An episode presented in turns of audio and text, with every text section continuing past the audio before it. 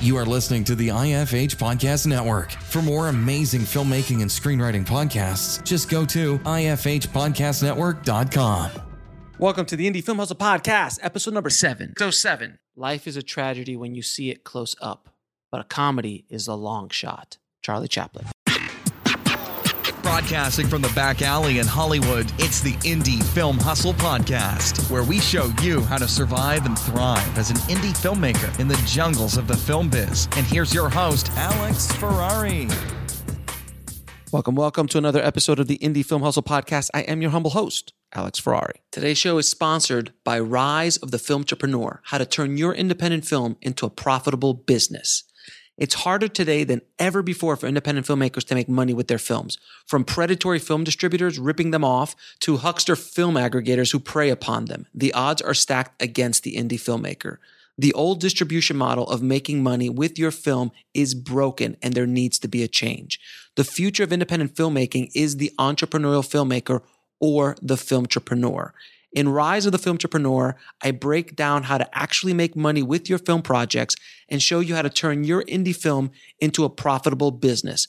With case studies examining successes and failures, this book shows you the step by step method to turn your passion into a profitable career. If you're making a feature film, series, or any other kind of video content, the Film Entrepreneur method will set you up for success. The book is available in paperback, ebook, and of course, audiobook. If you want to order it, just head over to www.filmbizbook.com. That's film, B I Z. Now, today on the show, we have Steve Kaplan. Steve is the author of The Hidden Tools of Comedy and The Comic Hero's Journey, a serious story structure for fabulously funny films. Steve's been in the business for decades and is one of the most renowned comedy consultants in the business.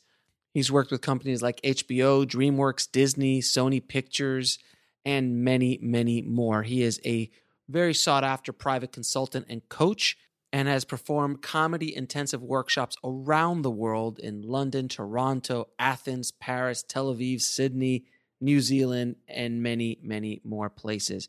He gets around, let's just put it that way. Now, this episode is fairly epic. Steve and I get deep into the weeds of what is funny, what makes stories funny, what writers can do to make their stories funnier.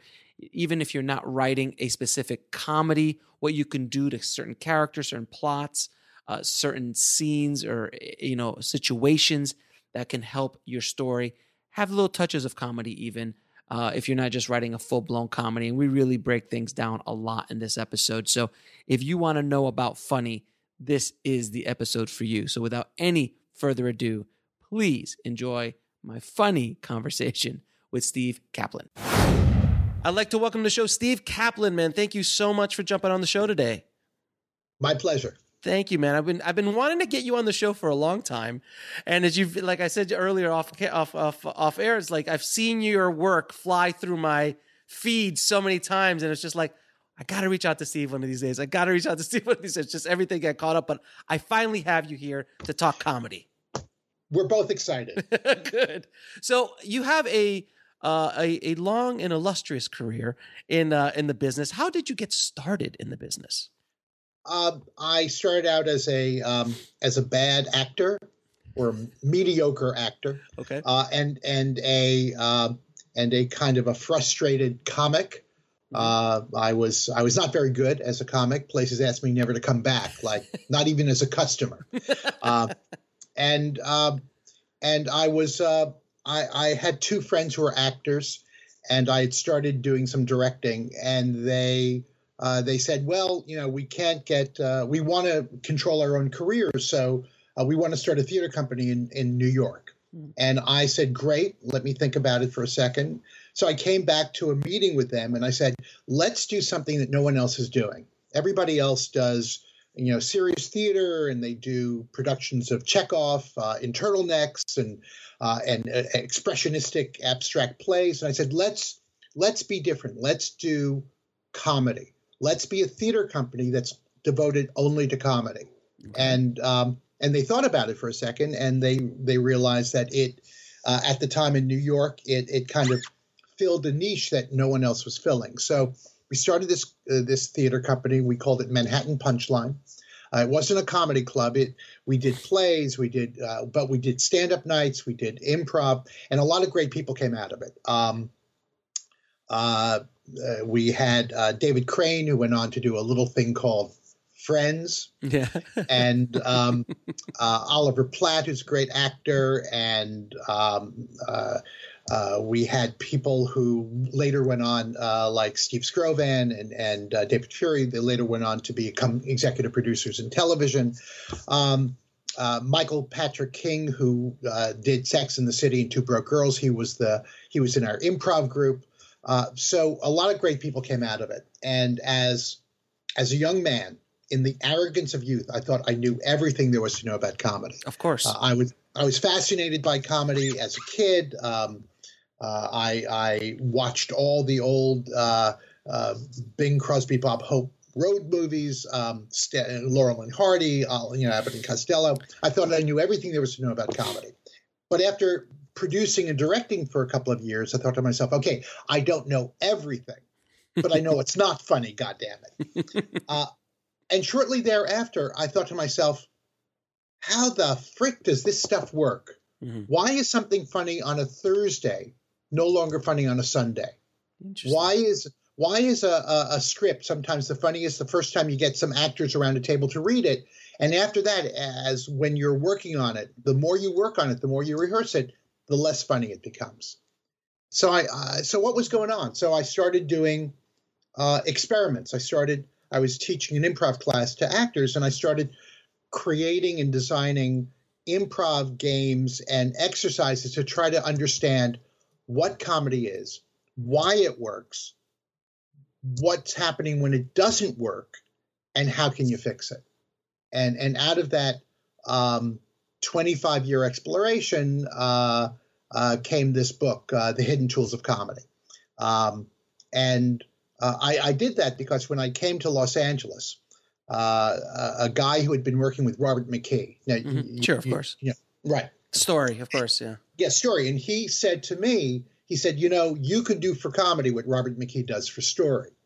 And I thought, oh, that's interesting because up to then I had just been a theater director. I'd worked with actors. I had taught acting uh, and improv.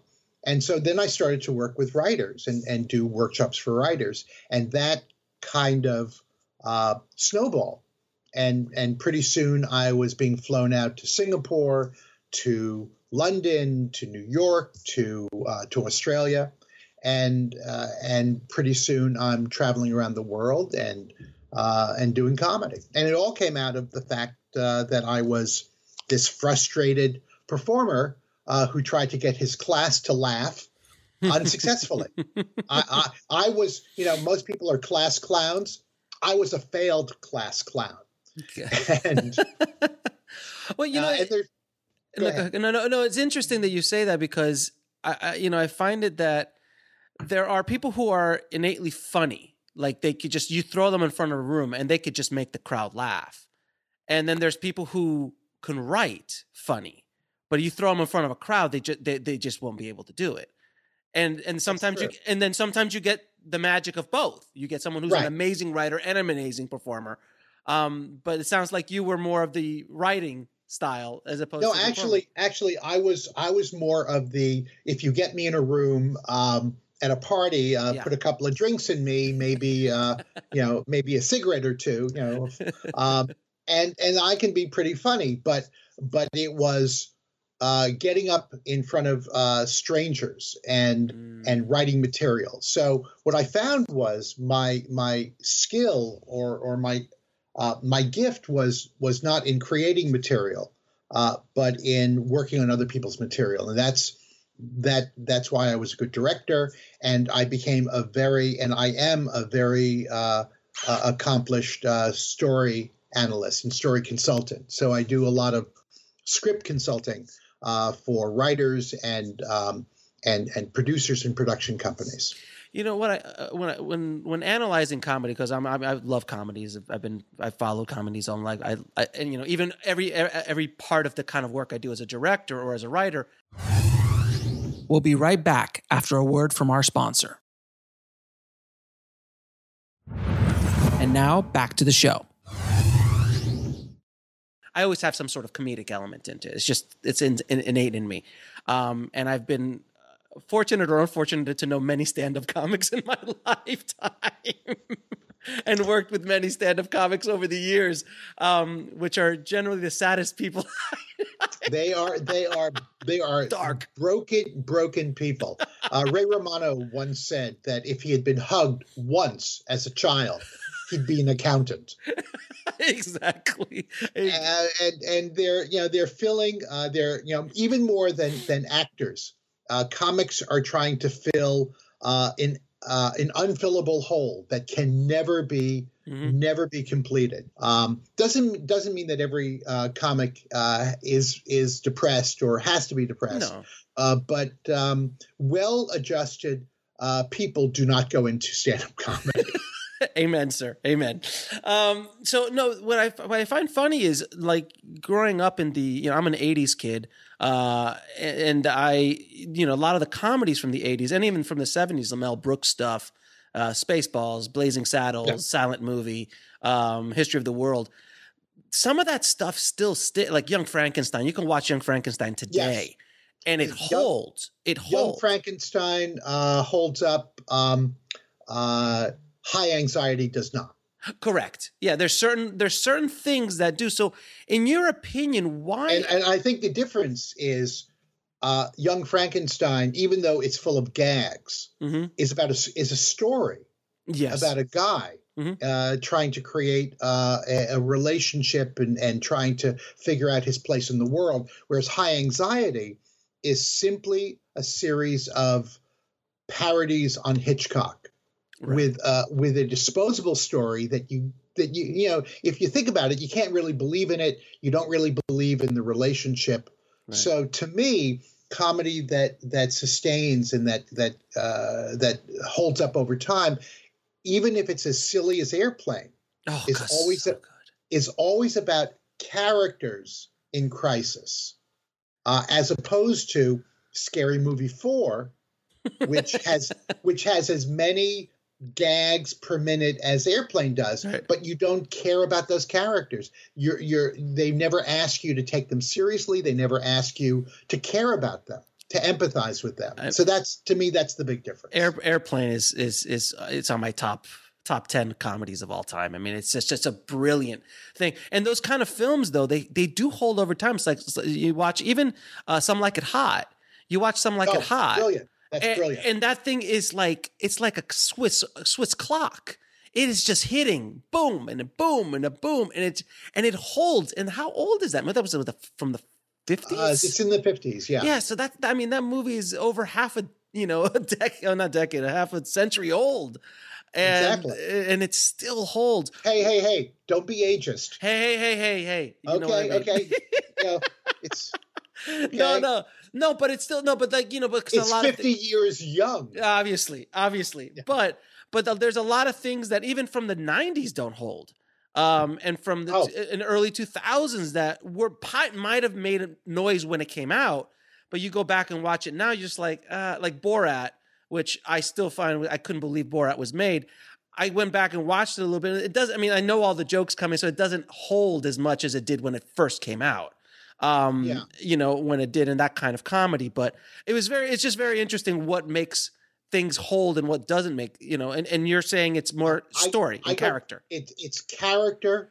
Uh, it's, it's a, it's the great combination of character, premise, and theme. Mm-hmm. So that, so that even something as silly as airplane again mm-hmm. has all those three things. Whereas, um, you know, uh, Deuce Bigalow, American Gigolo does not. right. uh, for me, uh, when when people ask me what's my favorite comedy, uh, I, I, I have many favorites. Uh, mm-hmm. it's like asking what's your favorite kid.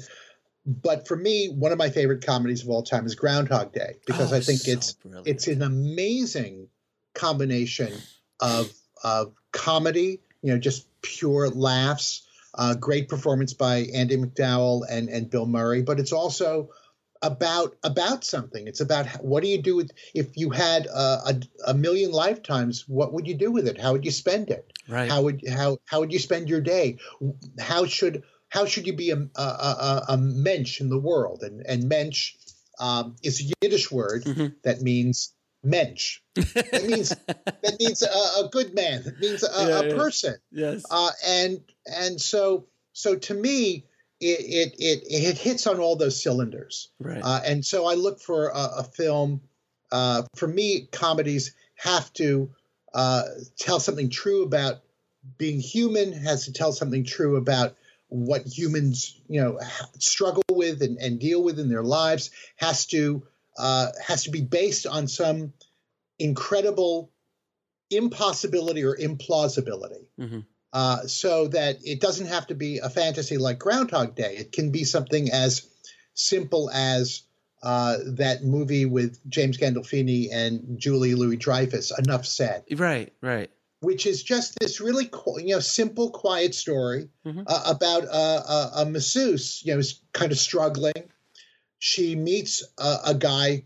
Maybe he's going to be her new boyfriend. At the same time, she meets a client who becomes a best friend and the client is the ex-wife of the new boyfriend who hates James Gandolfini and keeps on saying terrible things about him, which starts to affect her relationship. Now, is that impossible? No, Mhm. but it's improbable. Yeah. So, so you take you take an improbable or impossible situation, and then you let it develop. That's the only time that you can lie in in in a in a narrative, um, and then you let it develop honestly and organically. So, a movie like Big, Mhm. it has one lie in it. A kid makes a wish on a fortune telling machine. He wakes up, he's the 30 year old man. Mhm. Could that ever happen? No. But if it did happen, what would happen then? And every step of that movie develops organically and honestly out of that premise. Now, uh, some people might say, yeah, but how does he get a job uh, at a computer, uh, at a toy, toy company? And the answer to that is because that's the theme. The theme of Big is Sure. what's the connection between adulthood and childhood? Mhm. So, of course, you want him to meet some guy who works in that field, in that area. You know, what would be the point of him meeting a guy who, who owns a gas station? So he Right. ends up working at a gas station. It, you could do it, but it has nothing to do with the theme of the movie. So that to me are those three elements that make a great comedy: Char- uh, character, premise, and theme. Now, can you talk a little bit about what are the keys to making a good comedic lead character? Um, because there is, there's, you know, there's normal lead, leading man or leading woman, but a com- a good comedic leading character. What are some of the keys for that? I think the I think the the main key is the ability to to not only not take yourself seriously but make fun of yourself. Mhm. Um, a great example of that is John Hamm, who Oh, arguably, you know, did a great dramatic job in in, in Mad Men, but he's able to make fun of himself. He's able to uh, let himself be seen in in a ridiculous or negative light, and and not pretend that he's pre- that he's pretending to be that guy. He owns it, so that it's the ability to take the pie in the face and not pretend it's somebody else. Um, But that's for that's for more of an actor. But I'm talking about like on an actual character on a writing standpoint. What makes a good Oh. leading character? Comedic leading character in a story. yourself yourself or your your your mom or your dad so in other words Mhm. when you're writing a character Mhm. um, rather than trying to make this character the stupidest guy you've ever seen or the or the or the clumsiest guy you've ever seen uh, just tell the truth about yourself all all narrative all fiction is actually a autobiography you're you're you're writing about the world that you see your perceptions your take and so when you create a character just make him as human as you are uh, people like to say yeah but my you know but my my character is uh, is is not that smart and my answer to that is so what makes you a genius Hmm. We'll be right back after a word from our sponsor. Now back to the show. I mean, uh, you you know, uh, what I'd like to say is, you know, people are not as smart as they'd like to think they are. On the other hand, they're not as stupid as they as they fear they are. They're just human. Right. Uh, uh, you you. Uh, my my best examples are the classic uh, sitcoms, All in the Family and Everybody Loves Raymond. Yes. The character of Archie Bunker. How did they come up with that character? Oh my god. Now it was it was based on a uh, a British sitcom, uh, "Till Death Us Do Part," in Mhm. which a bigoted uh, British guy was always always in battle with his liberal son-in-law. But when Norman Lear wrote that, he didn't give two figs for this British guy. He wrote his father. He put his father in the in the character of Archie Bunker. Archie Bunker always used to say stifle when he wanted Edith to stop talking. Mhm. That wasn't an invention. That's what his father said to her. His father would say to his mother, stifle. One of the, uh, in one of the first episodes, Archie says to Meathead, he says, uh, "You are the laziest white man um, around," uh, and uh, and uh, Meathead says, "That's racist." Well, then you're the you know, and then he makes something else, and it's exactly what his father said to Norman Lear. He just took it from life. And the same thing uh, in terms of uh, Everybody Loves Raymond. In uh, you know Ray Romano's uh, Italian, Mhm. but Phil Rosenthal, who wrote the pilot and was the executive producer, is Jewish. That mother, it's his mother. Mhm. That father is his father. Mhm. Yes, they they um, he used some of the autobiographical elements from Ray Romano's comedy, but he doesn't live in in in Ray Romano's skin. He doesn't walk in his shoes. He's he lives in his own skin, and so he offered his own family as the as the grist for that comedy mill. So how do you create a great character? Look in the mirror. That's a and- great and- and- if your if your mirror isn't wide enough, then go home. Go home for Christmas or Thanksgiving and look in the mirror, but you know, take a selfie with all those people behind. Look, when we get together Mhm. at, at family gatherings with our cousins, what are we laughing at? We're laughing at our family. We're laughing at our uncles and yeah. aunts and and how crazy they are. Just just own it. Just share it. The hardest thing in the world is to give up the veneer of respectability and normalcy. yes. I mean, you know, we all want to appear smart and capable and this and that. And we know deep in our heart of hearts how truly messed up and how broken and how crazy we are. But we want to hide that at all times. In comedy, we don't hide anymore. We just we just let it out. and you it, being you have to be authentic is what you're saying and be vulnerable uh, as Yeah. a as a writer Yeah, and as George Burns once said, the secret of success in show business is authenticity. Mhm. And the minute you learn how to fake it, you've got it made. very true very true um uh, I know I heard a quote I actually used in one of my uh, podcasts the other day is like your best the best friend you have in Hollywood is someone who stabs you in the face. and I was like, wow, that's that was such a great line. I had to use it. It was a great, great line. Now, now let me ask you, how does comedy structure differ from dramatic structure? Because we we're beaten in with the you know this you know dramatic structure, but there isn't a lot of talk about how comedic structure is different.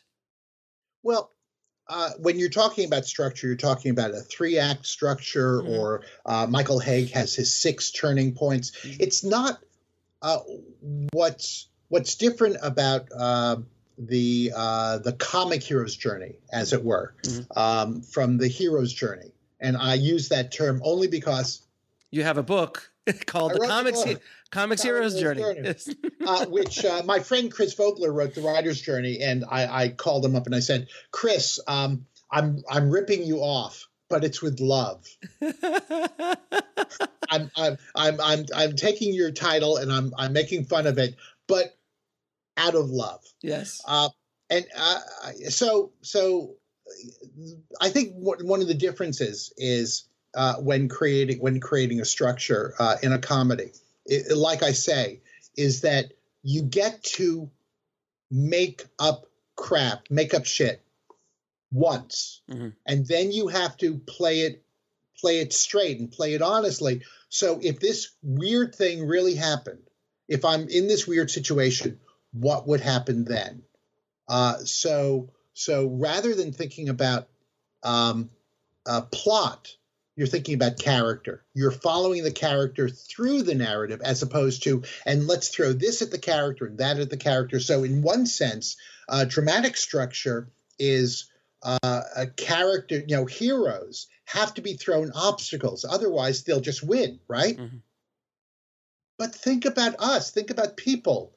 We, we can't even, you know, we can't even get out of the house on time uh, let alone have an obstacle thrown at us. Um, You're right. You're right. Like not being able to you get the cup of coffee. It's, it's no. Right. There's no. I didn't ask for soy. I asked for whole milk. Ah, and that the right. whole the whole day's gone. Right. So so so rather than thinking in terms of okay, we've got to throw this obstacle at them. We have to have this villain.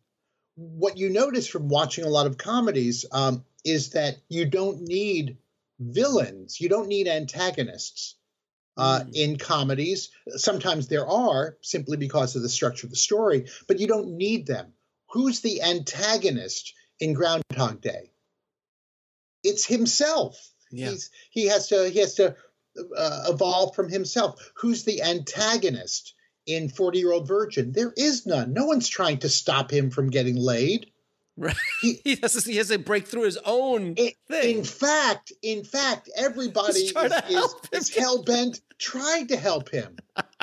right. Um, so so so there's there's a number of differences. Uh, in in uh, a dramatic structure, you have uh, a hero who has all the skills they need uh, to to do whatever they need to do. Bruce Willis in Die Hard Hmm. No, he walks on glass with with no shoes, and he kills all. He kills like eight dozen bad guys, and and he's and he he has wisecracks all the way throughout. Mm-hmm. Uh, he's got all the skills in the world, and so you have to keep on figuring out how how can I make it harder on him and harder on him.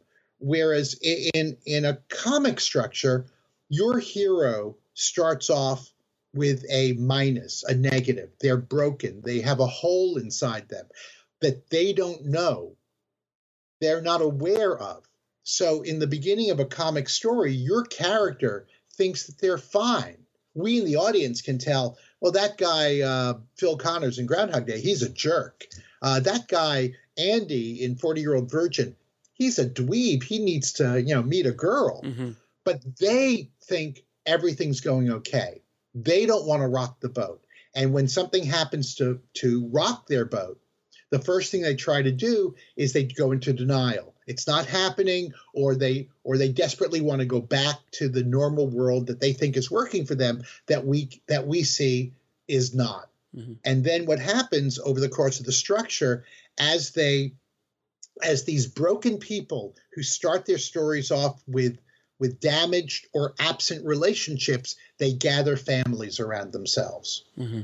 And so, uh, and so everybody, uh, every character, every hero character in a comedy is is forming a kind of dysfunctional family around themselves to help them through their transformation.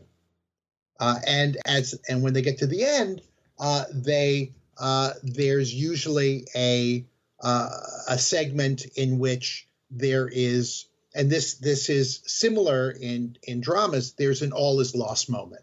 Right. Uh, but what's what's why that's so important for comedy is that people sometimes forget that the most important moment in a comedy is the pain, is the loss, is how characters deal with that pain and that loss, as opposed to, well, let's just make it funny. Well, here's another funny thing. Well, here's another funny thing. Wouldn't it be funny if we do this, or wouldn't it be funny if we do that? So, we'll be right back after a word from our sponsor. And now back to the show. So part of the part of the difference of the structure is that in the hero's journey, the hero goes off into the unknown world and brings back an elixir that will heal the world, Mhm. right? Mhm.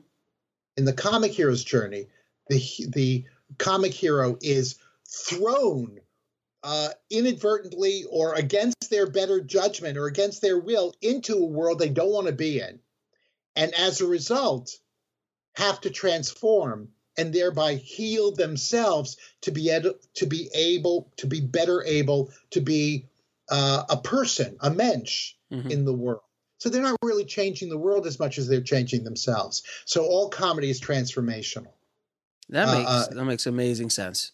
A character in a comedy uh, doesn't realize that they have to change, but they have to change because the world as they knew it is taken away from them. They're they're in Oz, Mhm. or or they're uh, they're uh, a 30 year old man when they're really 12 years old, or they're living the same day over and over again, Mhm. or um, they just find themselves in, in, in a weird situation. And what do they have to do? They have to they have to become different, even though they don't want to become different. And over the course, so another difference in structure is that in, in a in a dramatic structure, your hero has a goal in the beginning of the movie. I'm going to catch the killer, or or I'm going to solve this mystery, or uh, I'm going. You know, what does Luke say in the beginning of Star Wars? He says, "I want to I want to be a pilot. I want to join the rebellion." So what happens by the end of Star Wars? He saves the rebellion. He's a pilot and he joins the rebellion. right. But in in a comedy, your hero has a short-sighted goal. Their initial goal is is wrong-headed or short-sighted. What is uh what does uh the kid in Big want? He just wants to be big enough to ride on a on a ride at a carnival to be with the girl of his dreams. Right. What does uh, Phil Connors want? He just, wants, to, leave. get a job. Well, he just want no. In the beginning, Yeah. he just wants to get a better job at a bigger uh, uh, news station where he can be a weatherman uh, in a bigger station, Bigger, a yeah. bigger net. Yeah. Um, uh, in in Forty Year Old Virgin, what does Andy want? All he wants is to be left alone because his days are filled. He's you know he's uh, playing Halo. He's practicing the tuba. He's painting his little figurines. He's happy. Yeah. He thinks he's happy. Right. So, so what happens in a comedy is that your characters have a discovered goal, Mhm. a goal that wasn't apparent to them or us in the audience at the beginning of the movie, that later becomes something they discover as they're transforming, and and so midway or half, you know, three quarters of the way through, or or. 40% of the way through, they discover that they want something else. They want something new. And then they put all their uh, attention and focus to try to get that discovered goal. That's yeah. That's a great, great, great answer, sir, to a to a question. Um, yes, the heroes, the, the comics here, hero's journey. It's it's quite it's it's all there. It's all there. It's all in here. It's all in here. Um, now- Available on Amazon and Kindle. Do you have the audiobook yet? no, no. I'm, I'm, uh, e- e- even though I have a face that's ra- that's great for radio, uh, uh, I, I'm not. Uh, audiobooks are. People have asked me about audiobooks, but what they don't realize is that you have to pay uh, unless you're Sure. uh, James Comey and somebody's asked you to make one. Um, uh, you have to pay to make an audiobook, and then your publisher has to flog it. It's it's not it's It's it's, actually it's a thing. n- not as not as easy as people like to think it is. Also, having to stay in in a studio and read this entire freaking thing. Oh man, I'm going Ay. through. Uh, yeah, I know. I know you. Are I you doing the audio version of I, your book? I am doing the audio version of my book, but I'm a podcaster and I've been Yeah, podcasting a- for a long time and I have the There- gear. There you go. So Yeah. I, I'm doing it, but it is it's not like this voice. I when I'm reading the book, it's not like, "Hey guys, how you doing?" It's not that. It's and today. So I have my my audiobook voice, which You're, is you're you're like the NPR girls on the SNL sketch. right.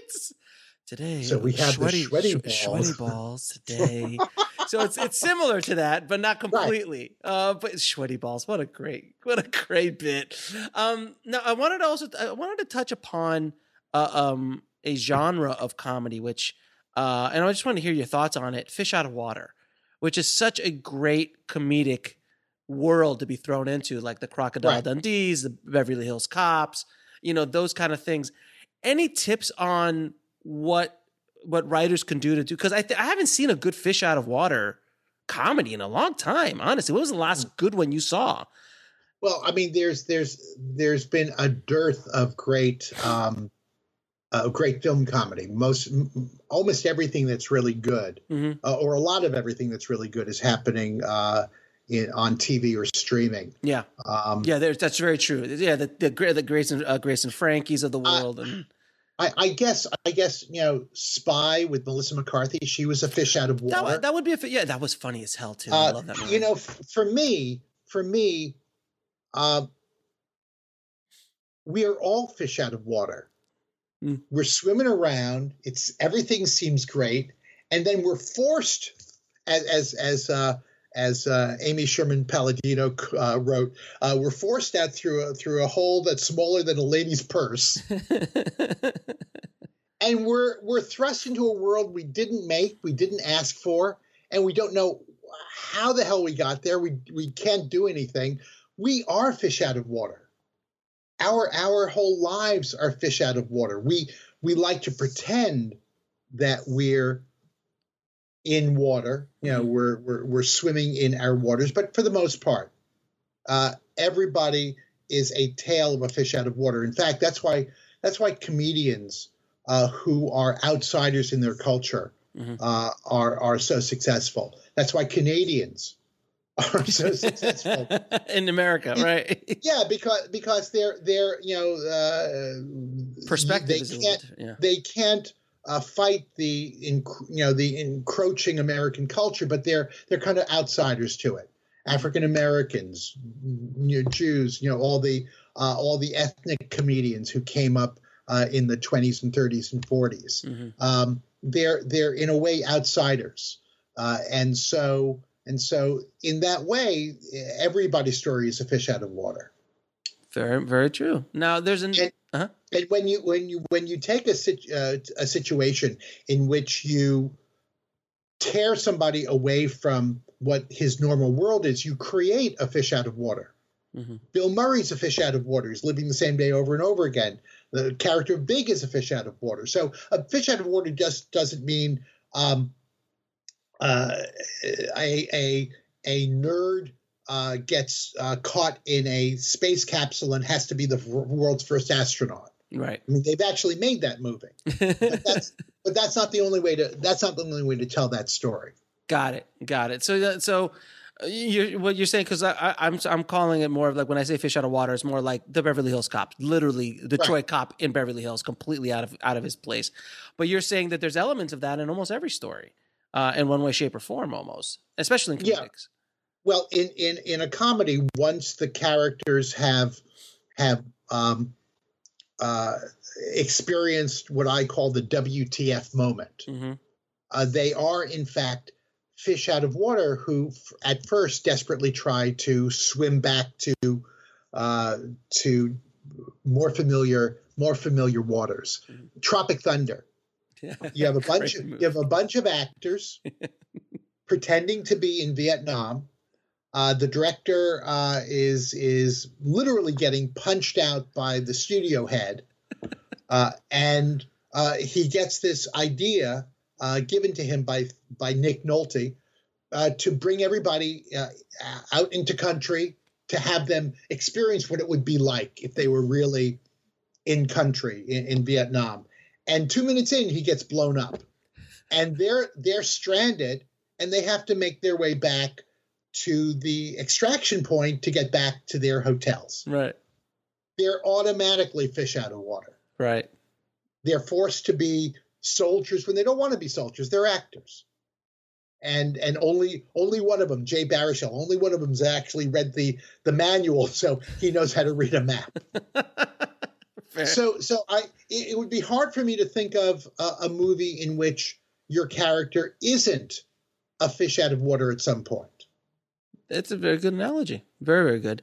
Um, now, romantic comedies, which is a whole other subgenre of what we're talking Yeah. about. That's a whole other beast. Yeah. Um, in your opinion, what makes good romantic comedies work? Because when it's good, It's really good. We'll be right back after a word from our sponsor. And now back to the show.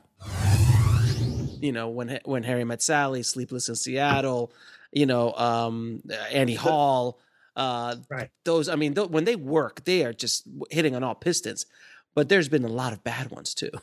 well, the the the I I I'm remembering. I can't remember the name, but uh, but uh, they they all have Katherine Heigl, um, and um, Oh, um, And- and the guy the guy from 300. What's uh, the yeah, Scottish yeah, actor? J- Jared uh, Jared Butler.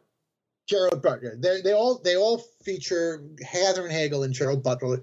And um, I remember watching this movie, and about 15 minutes in, she's up a tree, spying on him, and I'm thinking, oh, that'll happen.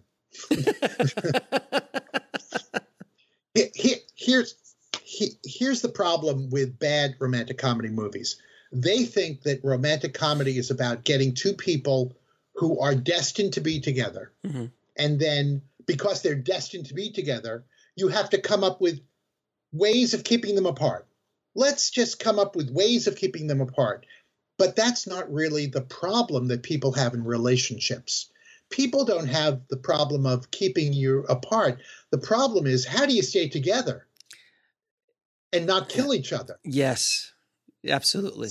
So the so the the really good romantic comedies are uh you know uh, I guess I would put Sleepless in Seattle as an exception Mhm. because that's that's really a romantic comedy in which two fated people who are apart The entire figure out a way to figure out a way to get together. right. Uh, but but you know, but they start off on opposite ends of the country. You don't have to create uh, an artificial obstacle to keep them apart. But but movies like um, When Harry Met Sally, Pretty Woman. um, pretty well, yeah, Pretty Woman. I, I to me that's not uh, really uh, a great example of the genre. I'm Mhm. I'm thinking more like 500 Days of Summer. yes. Um, uh, Annie Hall, okay. of course. Annie Hall, uh, even even uh, uh, about a boy, which is Oh, not a not a romantic comedy in insofar as uh, Hugh Grant is going to be uh, romantically involved with that boy, but it is a romantic comedy because it's about him connecting with somebody else besides himself, or, or Notting Hill. That was another really or not or Notting Hill. That's a and great it's one. and it's all about not how do you overcome these artificial obstacles it's how do you figure out how to stay together with the obstacles that are there to begin with. You're two different human beings. You're you're you're you have different dna Mhm, you your molecules rotate and vibrate at different frequencies. Mhm. uh, you know the the real problem in in relationships is once we figure out how to swipe right and swipe left you know is then when we meet how do you how do you stay together i mean because 50% of all marriages end in divorce. Mhm. so that's so staying together is not easy. You don't have to create an obstacle. You have to figure out how do we stay together? How do we figure out how to be one in a pair as opposed to the one that we know? So so that's that's what i think uh, a, a good romantic comedy is. A good romantic comedy explores how we are in relationships and what we do in relationships and, and why we're so bad at relationships as opposed to well these two people are just going to love each other unless we put some kind of wall between them. They're just going to break through that wall and, and rut like animals. No. Mhm. no. They're you know pe- people people have a hard time being in the same room with each other how do you get past that I mean, when Harry Met Sally is a really great example of that. Yeah. And that that whole exploration was. I mean, Nora Ephron was probably one of the geniuses in the genre, without question. Um, and even Notting Hill, it's about. It's not. They have obstacles, but the obstacles are just what pack, what baggage they bring. Each each of them bring to the to the relationship. Julia Exactly. Roberts is a movie star. He's a Right. book. He's a book o- store owner. How are we going to make this work? We love each other, but how are we going to stay together? And it's about how do we stay together? exactly as opposed to how do we get them together Yeah. how do we keep them apart for 90 minutes Right. Uh, one of the examples that i use in my workshops um, uh, when people ask me this question, I showed them a couple of scenes from Dan in Real Life, which was Oh, uh? Yeah, a- yeah, Steve Carell. Yeah. Steve Carell, and and Dan in real life. Uh, uh, this uh, uh, Steve Carell's a, a widower. He's been depressed for two years. He meets this wonderful woman, Julia Binoche, in a bookstore, and they chat and they talk. Uh, and he goes back to because they're having like a family reunion at this, you know, unbelievable, uh, perfect house with the perfect family and the perfect everything. and he goes back and and everybody can tell that he's kind of hepped up about something and they say what happened? He says i might have met a girl. And then uh, his brother who's dane cook and by the way when you're in a movie dane cook is out acting you you're in trouble. I just want to say that. Uh, dane cook uh, introduces his fiancee and it turns out to be julia binoche from the bookstore. And at that moment the movie goes wrong. At that moment steve carell lies and says, Oh, hi, what's your name? Okay, here's the result of that. Later on in the movie, about 40 minutes later, because they're trying to pretend that they don't know each other, he ends up fully clothed in a shower, pretending to take a shower. If your character ends up in a shower fully clothed, you've made a wrong turn. People don't do that. It doesn't happen in real life. Here's what would have been a better turn for them. She comes in the door and he says, Well, we, we actually know each other.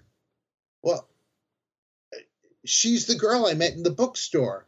And she might be embarrassed for a 2nd Mhm. And then he would say, No, no, but now I can see Dane Cook while you love her because she's great.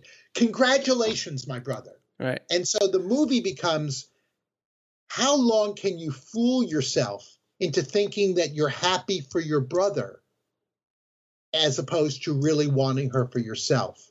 And that becomes, to my mind, Much a much more interesting movie than winding up in a shower fully clothed getting wet because wouldn't it be funny if I had to if I had to hide why is he hiding why? So he's talking to his brother's fiance why is he hiding in a in a shower and somebody turns the shower on? And, and it's interesting because they they a lot of times when when I feel like when writers and directors uh, and even actors and performers when they they they they don't have that that hold on story structure uh, or story or like what you're talking about. Or character. Or character exactly. What they- would be believable for the character? Right. They they then automatically lean on slapstick they Right. lean they lean on like how can we get a gag out of here? Like oh Would wouldn't it be they- funny?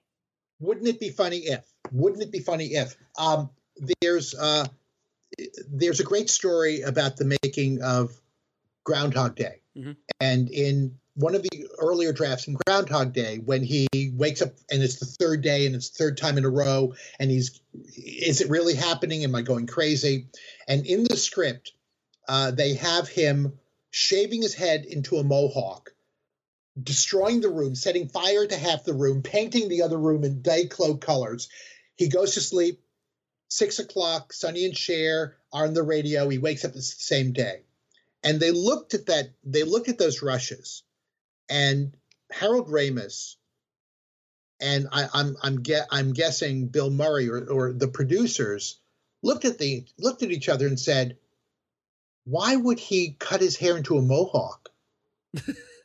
Why would he do that? I mean visually visually it's funny but it doesn't work How well? How does it help? it doesn't Why would help this- right Why would this character do that? And so, at great expense, they reshot the scene. And all that happens in the scene, if you remember, is he breaks a pencil. And he puts one down on the floor and he puts one on the nightstand. And he wakes up the next morning and the pencil is whole and he knows it's happening. right and it's so brilliantly simple Simple, honest, and direct, as opposed to wouldn't it be funny if?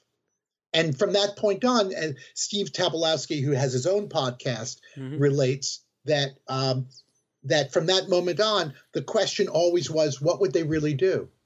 What would really happen?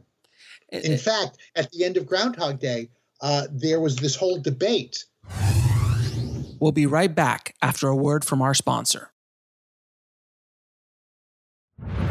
And now back to the show. Because he, uh, Andie MacDowell wins him in in the Bachelor auction Right. and takes him home. And there was this whole debate on how the last scene should go. Did did they have sex? What happened? Did you know? Would he wake up uh, like naked? Would he wake up? And they they eh, rather than thinking, well, wouldn't it be funny if we do this? They they put it to a vote. The entire cast and crew got to vote on what would happen that night. What would happen with these two characters? Because they were no longer fictional characters. They were real. They were human beings. Mhm. And what would these two human beings do? And that's why, uh, spoiler, uh, at the next day, it turns out that all he did was fall asleep. And she, you know, Andie MacDowell says, he just fell asleep. And he says, it was the end of a really long, day. it's just so brilliant. It's brilliant. It's so Brilliant. br- and the song is a the song is different when it pops on. exactly. It was it was it was great. Oh, such a I gotta watch that movie again. Um, it was so great. Um, I do want to also touch upon um, dark comedies. Um, Yes. specifically one of my favorite dark comedies, Heather's, uh, which was uh, arguably a comedy. Um, Yeah. but it is it is funny as hell. Um, and, and you can't make that movie today. Like that movie would never in a million years be made today. Um, Wh- why can't you? Why can't you make? I think today? there's a lot of PC stuff that wouldn't get through. Like I mean, like when I saw Blazing, just, just just killing just killing uh, uh, shoot- high the- schoolers. the school, you know, the school killings with the gun in the school. I mean, there's a lot of stuff that just wouldn't fly Yeah. today. Um, well, like when I saw Blazing Saddles for the first time, I was like, well, this, there's never, there's no way in hell that movie could be made today. Like it just, it's just not going to happen. And I saw this years ago, but even then, uh, and then Borat showed up. I was like, well, okay, apparently everything's Yeah. out the door. um, but but with Heather specifically, that film, um, which is a it's a it's a it's a genius piece of work in my opinion. How what are tips that you could give writers on how to write good dark comedies? Because again, I haven't seen a lot of good dark comedies lately either. I mean, when was the last good dark comedy you saw? Um, It's a Hmm. rarity in the genre now. uh, I'm guessing. Uh, I'm thinking about things like Wag the Dog. Uh, yeah, still 20 years, uh, 25 years ago. Yeah, yeah, Doc, Doctor Strangelove. of course. Um, I, I think I think the the the key. I mean, listen, Breaking Bad is a dark comedy. in so many ways it is. It was Mad, so brilliant. Mad Men is a dark comedy. and TV, Um, in TV, there is more of these The, examples. the Sopranos is a dark comedy. Uh, I, I, I, I think I think the uh, besides the fact that that you know it's one thing to make a, a television episode um, for uh, two point three million dollars, and it's another thing to make uh, a movie for forty to two hundred million dollars. Hmm. Uh, but I think the the thing you have to do is you have to know what who you're making fun of and what you're making fun of Mm. and you have to punch up don't punch down. That's why Heather's was so smart. It punched so up above the, the, the genre of high school. Right. Comedy. well it's it's also it's also you're there you're you're not making listen we're all living in a dark comedy aren't we oh God, we're all we're all whistling no but not just today's political situation. Sure. we're all whistling past the graveyard. That's what all that's what all black comedy is. Oh um i I guess this is also 20 years ago uh, uh a fish called wanda is kind of a dark comedy kind of a dark. Yeah, yeah, yeah. uh, and and what it all comes down to is as we're whistling past the graveyard, we're trying to make fun of the things that terrify us. Mm. So to me, the the way to make a dark comedy is to focus on how the people are coping with it. How are they coping with it? Because in in, in a metaphorical sense, we're all struggling in a dark comedy, and and the the end of all our dark comedies is not too funny. Mm. You know, none of us, as they say, none of us get out of this alive. So, or, true. or, or as Clint Eastwood says in The Unforgiven, you know, um, we all get what's coming to us. yeah. Uh, so, so, so the the idea is that you're you're not pretending when you say that there's death and dismemberment out there waiting for you. How are you how do people deal with that? How do they react to that? What happens to the living people as they grapple with these uh, issues of, of death and destruction and extinction? Uh, so that so that if you're if you're making a dark comedy, honestly, you're just finding what's ridiculous and absurd in in what in what we're doing to to deal with the fact that we're living, you know, we're on this uh, blue cinder spinning through a void. We don't know where we came from. We don't know where we're going to, and yet we're going to wake up tomorrow and have frozen yogurt because frozen yogurt at least will make it a little bit better. You know, we are the only creature on the planet that knows that we will not be here eventually. Right. And what do we do based on that? Do we all sit home weeping softly, No. writing haiku? No. We wake up and we say, Thai, Thai food. Ty, I That'll think Ty, do it. that'll do it today. I think Thai. That'll do it. Yeah, Thai, or Thai, or or like uh, dark chocolate. dark chocolate, of course. Dark Uh. Eighty percent. Starbucks. Starbucks. Every day, I'm gonna- Starbucks. I'm going to spend 325 because Starbucks will make my eventual descent into death and and and entropy. It'll make it a little bit more worthwhile. That's great. That's so amazing. Um, now, uh, another question I have for you is, uh, and I'm curious to hear your answer on this: the difference between comedy and funny, because there is a Ah. difference. There is a Oh. major difference. Absolutely. Um, I, I start a lot of my workshops workshops off with a comedy perception test. Mhm. I, I give them seven different versions of a man slipping on a banana peel. Man slipping on a banana peel, man in top hat slipping, man slipping on a banana peel after kicking a dog, man slipping on a banana peel after uh, losing his job, blind man slipping on a banana peel, blind man's dog slipping on a banana peel, man slipping on a banana peel and dying. And then I ask them, okay, select which one you think is the funniest, the least funniest, the most comic, and the least comic. And they'll go, somebody will go, well, what's the difference? And I'll go, excellent question. I'm glad you asked. select which one you think is the funniest, the least funniest, the most comic, and the least comic. I don't answer the question. I just say, select which one you think. They could be different, they could be the same. And so then we'll start with, okay, how many of you here, whether it's 20 people or 300 people, how many of you here thought A, man slipping on a banana peel was the funniest? How many people thought D, man slipping on a banana peel after losing his job was the funniest? And so we'll go through all of that. And then at the end, I'll go and I'll say, so here's the answer to which one of these is the funniest. You're all right. You're all correct. Uh, you know, it's like it's like uh, don't you feel affirmed? It's like uh, the '60s. Kumbaya. Let's all we all get a participation uh, trophy. because co- funny is subjective. Completely. What you think is funny is different from what you think is funny, and you're both right. Uh, but comedy is not subjective. Comedy is the art of telling what's true, and specifically telling what's true about human beings. So that so that even if I'm even if I'm creating a moment with a character that you are not laughing at, if I'm telling the truth about a human being without whitewashing them or without uh, just uh, ignoring some of their defects, it's comedy, even though you might not laugh. Uh, at the end of Doctor Strangelove, when he's when Slim Pickens is riding the bomb down to what we know is our entire extinction. Mhm. Talk about black comedy. Brilliant. There, some people in the audience laugh. There's a, a nervous titter. Mhm. Many people don't, but it's not a dramatic moment. As he's going yippee ki You're right. it's a comedic moment, even if you're not laughing. So there's a difference between comedy and funny.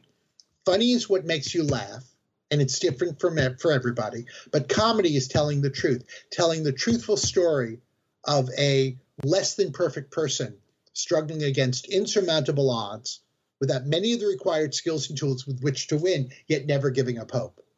And because of that, what I try to tell writers and directors and performers and executives is don't chase funny. We'll be right back after a word from our sponsor. And now back to the show. Because because you're chasing a fraction of the audience. Right. If if it if it works, people will laugh. If it doesn't work, people won't laugh. Then then then change it after your previews. But tell the truth. Tell the truth in a truthful way, in in an unexpected and yet and yet ultimately uh, uh, ultimately Authentic. human way, Yeah, authentic, authentic. way. Yeah. Thanks. Uh, and and comedy will occur. Also, make yourself laugh.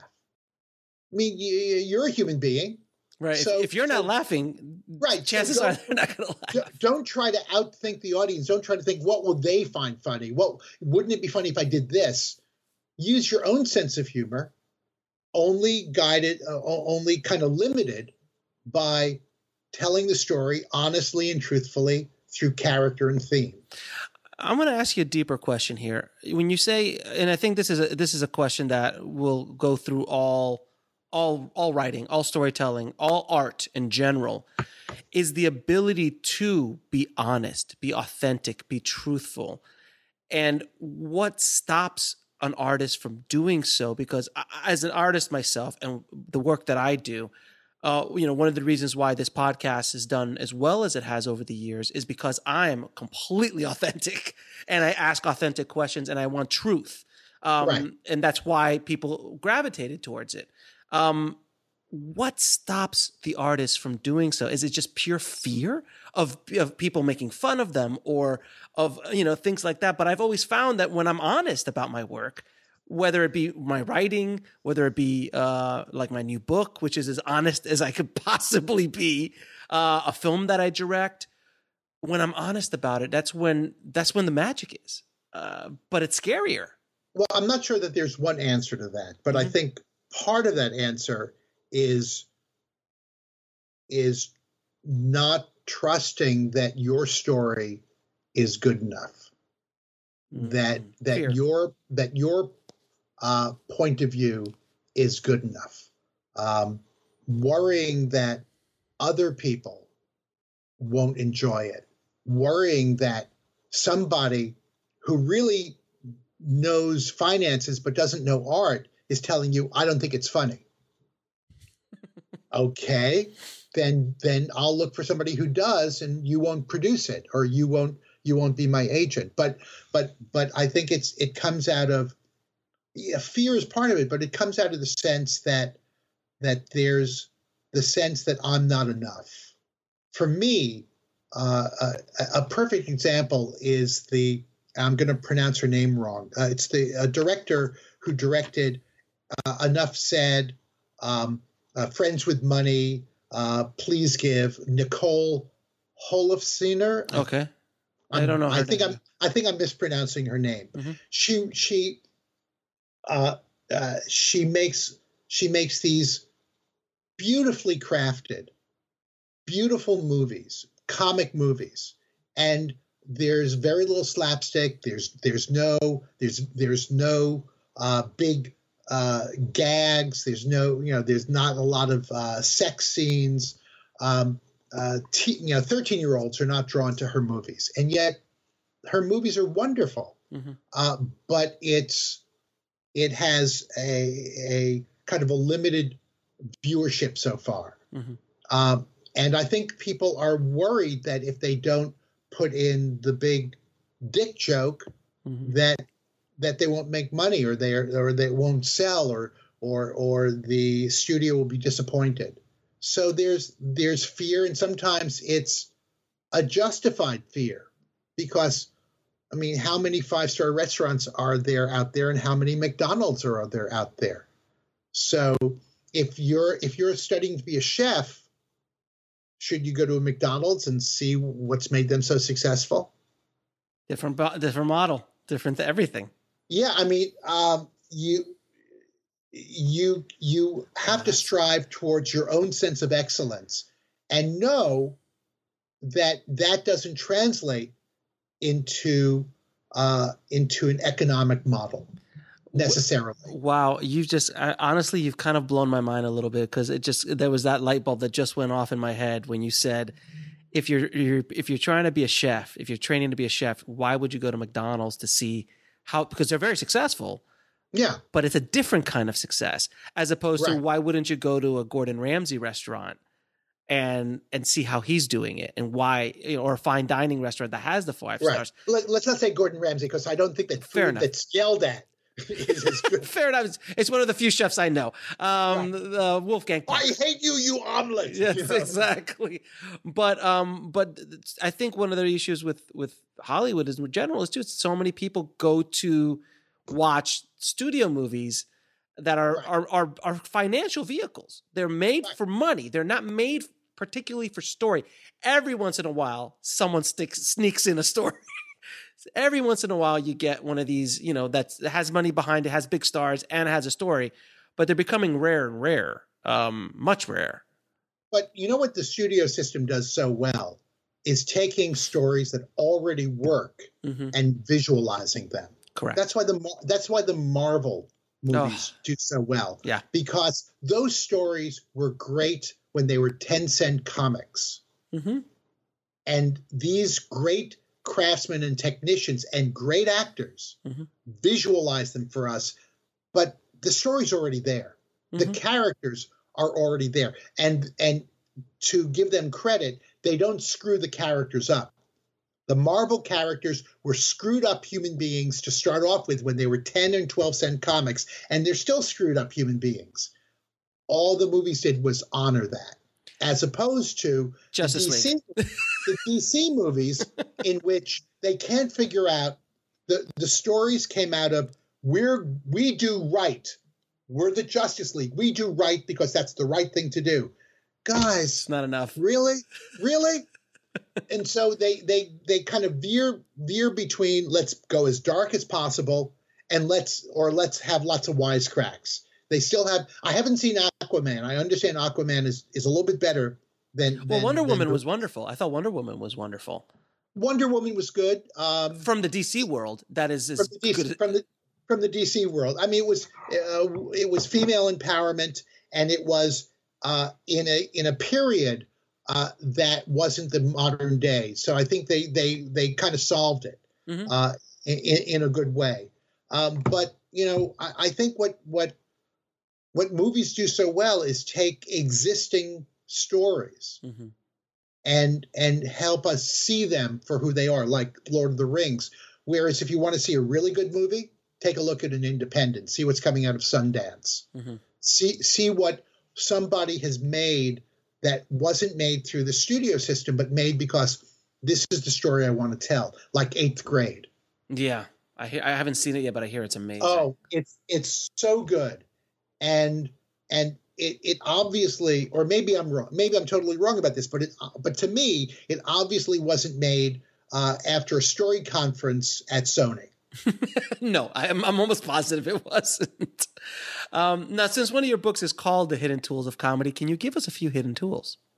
Well uh, I, have already given you a couple. Okay. Um, we start off with uh, with the paradigm, what I call the comedy equation. Mm. Comedy is about an ordinary guy or gal. Jackie Gleason used to call him a moke, mm-hmm. uh, struggling against insurmountable odds without many of the required skills and tools with which to win, yet never giving up hope.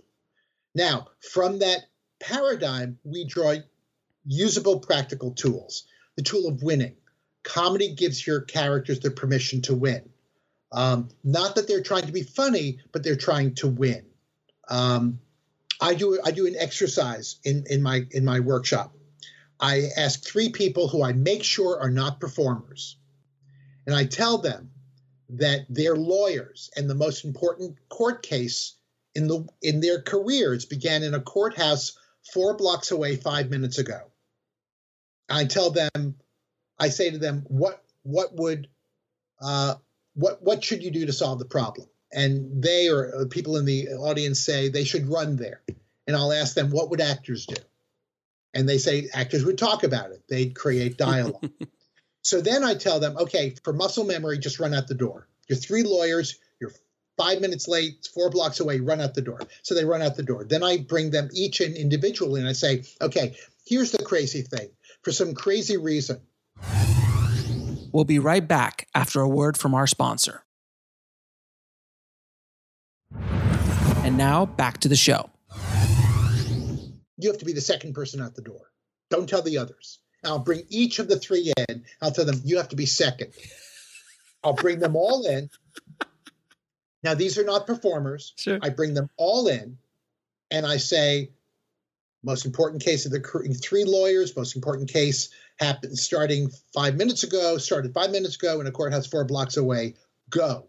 And what will happen is they'll rush to the door and then begin this odd little dance of of trying to trying to get through the door. And occasionally somebody will figure it out, but most often I'll have to side coach and say, I give you the permission to do what you need to do in order to win. Mhm. And what I usually do is I usually pick two big guys and a tiny girl. All right, all right. And at, at some point, one of the big guys gets the idea, oh, I don't have to be a gentleman, picks up the girl, throws her outside, leaves. So he can be second. In, it's an experiment. It doesn't work the same way all the time. It doesn't work all the time, but invariably the audience laughs. And I'll bring the people back out and I'll say, Who directed that? And they'll say, No one. And I'll say to the audience, I'm sorry, directors, I'm sorry. We don't need directors. And I'll say, Who wrote that scene? And they'll say, No one. Or they'll say, You did, Mr. Kaplan, because no, I said I didn't write it. I just set up this situation. Mhm. What happened at the door, that was that was you. And so I'll say, you don't need you don't need directors, you don't even need writers. You just need characters who are given the permission to do what they need to do in order to win. Because when they were doing that weird dance at the door, they weren't trying to be funny. They were simply trying to solve a problem. An unsolvable problem, as it turns out, but simply trying to solve a problem. So rather than trying to be funny, characters are given the permission to do what they need to do in order to win, which is why when Woody Allen is arguing with some guy at, at, on a, at a movie, on a line at a movie, he's able to drag Marshall McLuhan out from behind a poster in Annie Hall to win his argument. It's brilliant. That was such a brilliant move. I love that. Be- because you know, although now that I find out that Woody Allen is really a creepy pervert, Yes, yes, yes. you know, that's unfortunately not all the best people are are, are great artists, and Yes. he happens to be one of the not great people. But right. um, but so so winning, the idea that comedy gives you the permission to win is one of the tools. Non-hero, not the not a, a comic hero, not a fool, not a ridiculous person, but simply somebody who lacks some, if not all, the essential skills and tools with which to win. Um, straight line, wavy line. Most people think of comedians, uh, comics as funny people, and then they're the straight man, Mhm. the straight men who kind of just set the funny people up to do something funny Right. and uh, and what what the tool of straight line wavy line does is it recognizes the fact that that's a false dynamic. Uh, John Cleese once said that when they started Monty Python, they thought that comedy was watching somebody do something silly. They later came to realize that comedy is watching somebody watch somebody do something silly. Watching somebody watch somebody do something silly, so that in in in a uh, in a comic dynamic, you have somebody who's blind to a problem or creating the problem, like Kramer, and somebody who's struggling with the problem, but because they're a non hero, they can't solve the problem, like Jerry. So if you look at comedy, if you look at sitcoms, you're always seeing a straight line, somebody who's kind of blind to who they are or what they're doing, like Joey hmm in Friends, and somebody who kind of notices it but doesn't quite know exactly how to deal with it or what to say to it, like Chandler. hmm Uh, and so you have this dynamic, um, and and the dynamic can switch because it's not about character; it's about focus. Who is the story about at that moment? Who's in focus? And so. So those are some of the tools and the hidden tools of comedy, along with archetypes, comic premise, metaphorical relationships, a lot of stuff. Also, so, so 280 pages of genius. It's obviously, obviously, sir. Uh, now you have mentioned it a few times, but let's talk about your two books that you have out. Okay. Um, the Hidden Tools mean- of Comedy. you mean this book yes. and this book? Yes, those two books. Yes. Funny you should mention that. Tell us about your, your your your older book is uh um oh, the for the book that first came out was the Hidden Tools of Comedy, which Right. is uh, done very very well. Uh, so tell us a little bit about that. Well, like I said, it's uh, it basically talks about the things that are not taught at AFI or USC or or NYU um, because people still think comedy is well, let's do something funny, let's let's do some gags, and it it talks about the things that actually create increase or decrease the comedic elements in a, in a scene um, and what you can do. Because it's not about well you're just born funny. It's about if you give a character skills, if you have them be a hero, you're creating a dramatic moment. And a skill could be something as simple as awareness. Kind of so when a character is aware of his situation, that could depress him. Mhm. That's a dramatic moment. But if a character isn't aware, is kind of blithely just going along, not realizing how screwed up they are and how hopeless their situation is, that's a comedic moment. So you can actually increase or decrease the comedic elements in a scene or the dramatic elements in a scene simply by giving or taking away skills for your character. Got it. And then now your new book, The Comedic Hero's Journey. We've kind of touched upon a lot of the and, and- elements of and that. that and that basically uh, it, it kind of is a riff on the on the hero's journey Mhm. uh, and talks about so what happens in the comic hero's journey what what differences are there what tweaks do you have to make and how is that journey different either either in a great way or, or in a subtle way different from the dramatic hero's journey and it's it's uh, as i say it's serious story structure for fabulously funny films now, I also heard you had a few workshops coming up. Yeah, um, what, uh, one of the things I do is I go around um, uh, and uh, do these. For the most part, they're two day workshops, Mhm. um, and you can find out all about them on my website, kaplancomedy.com. That's Kaplan with a K, Sure. comedy with a C. Because if I spelled comedy with a K, that would make me a hack. So Right, I- I- it's got to be Kaplan Comedy, all one word, dot com. Uh, so uh, we're doing one in Belgium, in Brussels, that must be on. February 16th and 17th. Um, I don't speak Belgium, but they speak comedy, so I think we'll be okay. Uh, and then I'm in Los Angeles in March, March 2nd and 3rd.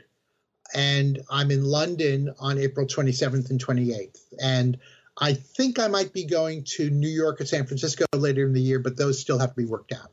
That's um, that's amazing. And uh, because you mentioned Belgium, um, or Brussels, what um, how does comedy? Because comedy doesn't travel well. What's funny in one country is not funny in another. It does. But if you, but funny doesn't, but comedy does. Right. Um, it, you know, what's uh, the language may, di- may may be different. I've I've taught these workshops in Singapore, Mhm. in Melbourne, in Paris, in Kiev. The language may be different. Culture, customs, government may be different, but people are the same. We all we're all born. We all go to school. Uh, we all have secrets from our parents. Our parents have secrets from us. Mhm. We all want to fall in love, or or or get as much love, uh, however we define it, Mhm. any way we can. We have relationships, or married. We have kids. Uh, we have parents. We have uncles. I mean, human beings are the same all over the world, even though we might use different words for different objects. Sure. Even though um, uh, some customs might be different, uh, but but people are the people stay the same. And what I've noticed going around the world is that I can show a clip from an American movie or or a American television show, and people laugh because they understand what's happening to those people in that situation. And and and uh, so so there's people all over the world can laugh at Groundhog Day, even if they don't speak English as the first language. Fair enough. Now I'm going to ask you a few questions. Uh, last questions I ask all my guests. Okay. What advice? I'm a Libra. Um, my favorite. I was, my favorite color is blue. I was like long walks on the beach. I was born a small child. Uh, I was I was born at a very early age. That's great. That was actually that's yeah. a great line. That's a great line. that, no. that's for, that's from my that's from my palm reading uh, bit. Uh, I see you were born at a very early, early age. age. I'm good. We'll be right back after a word from our sponsor. And now back to the show. I have to tell you, I will steal that for parties. Okay, uh, now, what advice would you give a, a screenwriter or or a comedic writer wanting to break into the business today? Okay, I would recommend three things. Buy your books. First, buy your books, obviously. Uh, that's actually not my recommendation, but thank you for thank you for putting that out there. Uh, I would recommend three things. One, take an improv class. Mm-hmm. Even if you don't want to perform, even if you're not looking to be on SNL or part of uh, UCB, comedy is an actor centric art form. It's about the character. So the some of the best training you can get is to be is to be in a class where you pretend or you practice being a character, seeing through a character's eyes, hearing through a character's ears. So that's the first thing. The second thing I would say is that as you're writing, and we're talking about screenwriters, mm-hmm. right? Yes. Uh, hear your stuff read out loud. You cannot figure out what's go what's happening just based upon you and your screen or you and your your uh, legal pad. Mm-hmm. You have to get people in a room, half of them reading parts, half of them just listening. Tape it because you're going to go into a coma at certain parts where, where it's not working and listen to what is happening when human beings say your words in context. Uh, I also I also suggest that you have wine and cheese, much wine, and plenty wine, plenty plenty wine. But you have to you have to hear it read out loud because comedy doesn't exist in your head or in a vacuum. Mm-hmm. And, and the third thing is is that no one ever got a, a job because you they have a they have a great resume with a great font. it's it's all about who you know and who you have gone to college with or went to summer camp with. So one of the things I tell people to do is um, is all the stories that they've heard about about some guy who uh, who went to a dentist, and the dentist uh, also did the teeth of Jim Carrey, and they got a. Screw. Those things are obnoxious, but something like that does happen. Oh yeah. So that so that what you need to do is you need to make a list of everybody who you've ever known or might have known or stood in back of a line at Starbucks and you want to make sure that you you maintain those connections and you want to maintain you want to know that you have no idea where your next job is coming from. So your job is to be out there in the universe, say yes to the universe. I don't want to go to this screening. And go. You don't know who you're going to meet. I don't want to take this class. Take it. You don't know who you're going to meet. Because your next job is going to come from somebody who knows you. And that's not networking, just networking for networking's sake. Like, you know, the when you're at a party and somebody's looking over your shoulder to see who else came in the door. Because you don't have any idea who's going to help you. Mm-hmm. And the best way to figure out who's going to help you is for you to help other people. Be on a film crew. Yep. Uh, uh, help out. Uh, uh be part of a reading. Uh, you know, uh, hold a hold hold a microphone, hold a boom, and see where it leads you, because there are a million ways to break into the business but you can't break into the business sitting at home wondering how am I going to break into the business. I was talking to uh, Daniel Knauf, uh, the creator of uh, Carnival, and um, and he said he's like ours is the only business that has larceny in it. How do you break into the business? How do you? And he's like, it's true. Like you never like how do I break into the cookie business? Like no one says that. People always want to break in, or you know, how do I break through the door? It's always larceny involved, in not breaking into this business. Well, I'll, I'll, say I'll say there's one other thing. Yeah. Uh, there, there. It's really simple, uh, but there and there are only two rules. Rule one, number one: be brilliant. yes. Rule number two: let people know about it. That's a. That's it. Man. That's it. If you've got a story and you've written a script and nobody wants it, turn it into a novel. Make it a make it a podcast, write a blog, get it out there. Let people know about it because you don't know what's going to happen. I, I, had a client, um, uh, a guy I, I, I worked with uh, on a uh, a trip to Australia through uh, through Screen Australia and Film Victoria, mm-hmm. and he wrote this wonderful script about uh, a guy on the Asperger's spectrum mm-hmm. uh, who was who came up with a way of of getting a relationship for himself. And he wrote the script. I thought the script was funny. Nobody wanted it, mm-hmm. uh, especially Australia is the kind of place where you get government funding. Mm-hmm. Um, and the government doesn't want to fund silly comedies. They want to fund uh, serious works about itinerant, inarticulate uh, sheep herders who are on a uh, on a lighthouse in Tasmania who haven't talked to anybody in ten years. Yes. That they'll fund. Yes, yes, yes. Uh, so I so what he did was he said, "F this." I think it's a great story. I'm not getting anywhere. I'm not a young. I'm not a spring chicken. I'm. I, I've. I've made the bad decision to be over 50. So I'm going to write this as a novel. So he wrote it as a novel. It got published and it got optioned by the same people who turned down his screenplay. And as part of his option, he gets to write the first screenplay. so, so, so there's there's more than one way to skin a cat.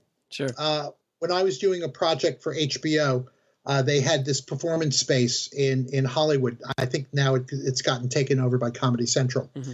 and uh, we we had this one actress who did did a show, and uh, she was pretty funny, but she for some reason she wasn't getting any jobs, so she wrote a one person show for herself, uh, and she did it uh, at the at the HBO workspace, which no longer is there. So don't don't ask me to sure sure to sure. Give, to give you an end to the HBO because they're no longer there. Uh, and we did it, and people from HBO came to see it, and people laughed. It they loved it. Nothing happened. She didn't just say, "Well, I guess I'll just have to work at Starbucks now for the rest of my life." She rented a theater on uh, on Melrose mm-hmm. and ran it one night a week for like a year. And she went to uh, the kind of groups that she thought would b- come to see it. Uh, she sold tickets. One night, uh, uh, a woman named Rita Wilson came. Rita Wilson is Tom Hanks' uh, wife. And because Rita Wilson was intrigued by her title, My Big, Big Fat, Fat Greek, Greek, Wedding. Greek Wedding. Yeah. And she saw it, and she saw Nia Vardalos do this one person show. And she brought Tom Hanks the next week, and Playtone made it and it was the highest grossing independent romantic comedy ever made. Yep. Because she had something brilliant. She wouldn't take no for an answer. She didn't just send the script, you know, to the same person over and over again. She said, if they don't want this, I'm just going to keep showing it till somebody comes along who does want it. Mm-hmm. So, so gotta hustle. Be brilliant. Be brilliant. Let people know about it. And and while you're not taking no for an answer, mm-hmm. figure out a way to not live on your credit card. exactly. Please. That, that'll shit come back. That'll shit will come back to bite you in the ass. Oh, and then some, my friend, and then some. Um, now, can you tell me what book had the biggest impact on your life or career, besides your own, obviously? Wow. Um, I, I, I guess uh, I guess I would I would have to say uh, Lord of the Rings. Okay. Yeah. I read that I read that when I was a kid, uh, and it took me to a different world. It took me to a different world when uh, I was um, I was not a very happy kid, mm-hmm. and it it showed me the power of the of imagination. So I knew I knew even if the my world wasn't working out for me, um, a world in my imagination could. So maybe that's what maybe that's where I should go. Um, now, what is the lesson that took you the longest to learn, whether in the film business or in life?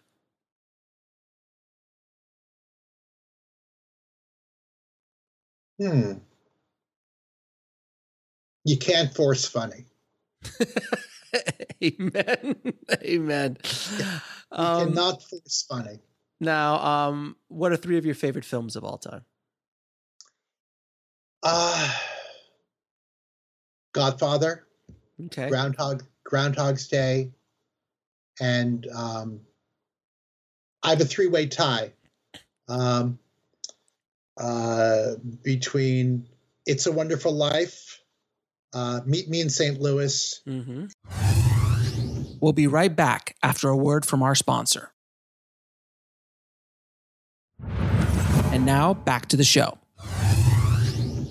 and um, uh, oh, God damn it, Gene Kelly, "Dancing in the Rain," Okay. Singing in the rain. "Singing in the Rain." Singing in the rain. Um, and then uh, just for you. Oh, and- oh, oh, wait, wait. four-way tie, uh-huh. "The Sting." Oh, such a great film. I love this thing. You see, that's a movie that holds. That holds still Oh. to this day. Brilliant, It's such because it starts. It starts with loss. Yeah, no, it starts. It starts with death, yep. and there's absolutely. death. There's death near the near the end. There's sadness and death. Um, now, uh, and I normally don't ask this question, but I have to ask you three of your favorite screenplays of all time. That when you wrote, when you, you know, comedic stuff that you read, and you're like, Jesus, this is good. Uh, I, uh, Groundhog Day. Uh huh. Um, but the finished script, not not like uh, Right. unfortunately Annie Hall. Yes. I look. I know. Look, we all apologize for it. It is still a brilliant. He Who ruined knew? it. He re- he ruined it, but it's still a brilliant piece of art, regardless of the artist. Um, and uh, every Billy Wilder screenplay ever written. Pretty much. Absolutely. Anyone listening, if you guys don't not know who Billy Wilder is, please do yourself a favor. How could you not know who Billy Wilder I mean, is? no, there's- look, there's a watching lo- film hustle. Look, there's a lot of look, there's a lot of youngins listening or watching this. Please go watch something like uh, Oh uh God! some like the it hot. apartment, The some apartment. like it hot. Uh, Sunset Boulevard. Please, please go go Okay. go read it. Okay. Now, where can people find you and your work, sir? they can find me um, at kaplancomedy.com. Mhm. Uh, they my Twitter uh, handle is at sk comedy. Mhm. Uh, uh, you can find me on Facebook, uh, Kaplan Comedy, or you can friend me.